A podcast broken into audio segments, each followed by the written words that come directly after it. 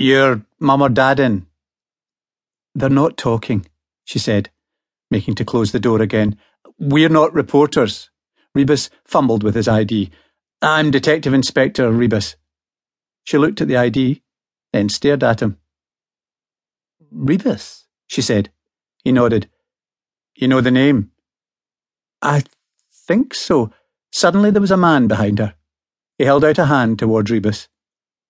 John, it's been a while. Rebus nodded at Alan Renshaw. Probably thirty years, Alan. The two men were studying one another, trying to fit faces to their memories. You took me to the football once, Renshaw said. Uh, Raith Rovers, wasn't it? Can't remember who they were playing. Well, you better come in. You understand, Alan, I'm here in an official capacity.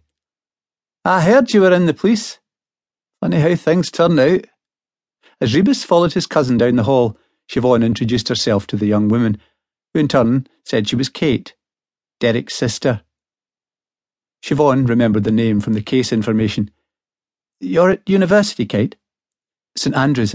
I'm studying English. Siobhan couldn't think of anything else to say, nothing that wouldn't sound trite or forced. So she just made her way down the long, narrow hallway, past a table strewn with unopened mail, and into the living room. There were photographs everywhere, not just framed and decorating the walls, or arranged along the shelving units, but spilling from shoe boxes on the floor and coffee table. Maybe you can help, Alan Renshaw was telling Rebus. I'm having trouble putting names to some of the faces. He held up a batch of black and white photos. There were albums, too, open on the sofa and showing the growth of two children, Kate and Derek, starting with what looked like christening pictures and progressing through summer holidays, Christmas mornings, days out, and special treats. Siobhan knew that Kate was 19, two years older than her brother, she knew too that the father worked as a car salesman on Seafield Road in Edinburgh. Twice, in the pub and again on the drive here, Rebus had explained his connection to the family. His mother had had a sister, and that sister had married a man called Renshaw. Alan Renshaw was their son. You never kept in touch? she had asked. That's not the way our family worked, he'd replied. I'm sorry about Derek, Rebus was saying now. He hadn't managed to find anywhere to sit, so was standing by the fireplace. Alan Renshaw had perched on the arm of the sofa. He nodded, but then saw that his daughter was about to clear a space so that their visitors could sit. We're not finished sorting them yet, he snapped.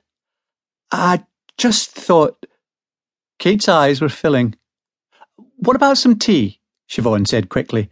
Maybe we could all sit in the kitchen?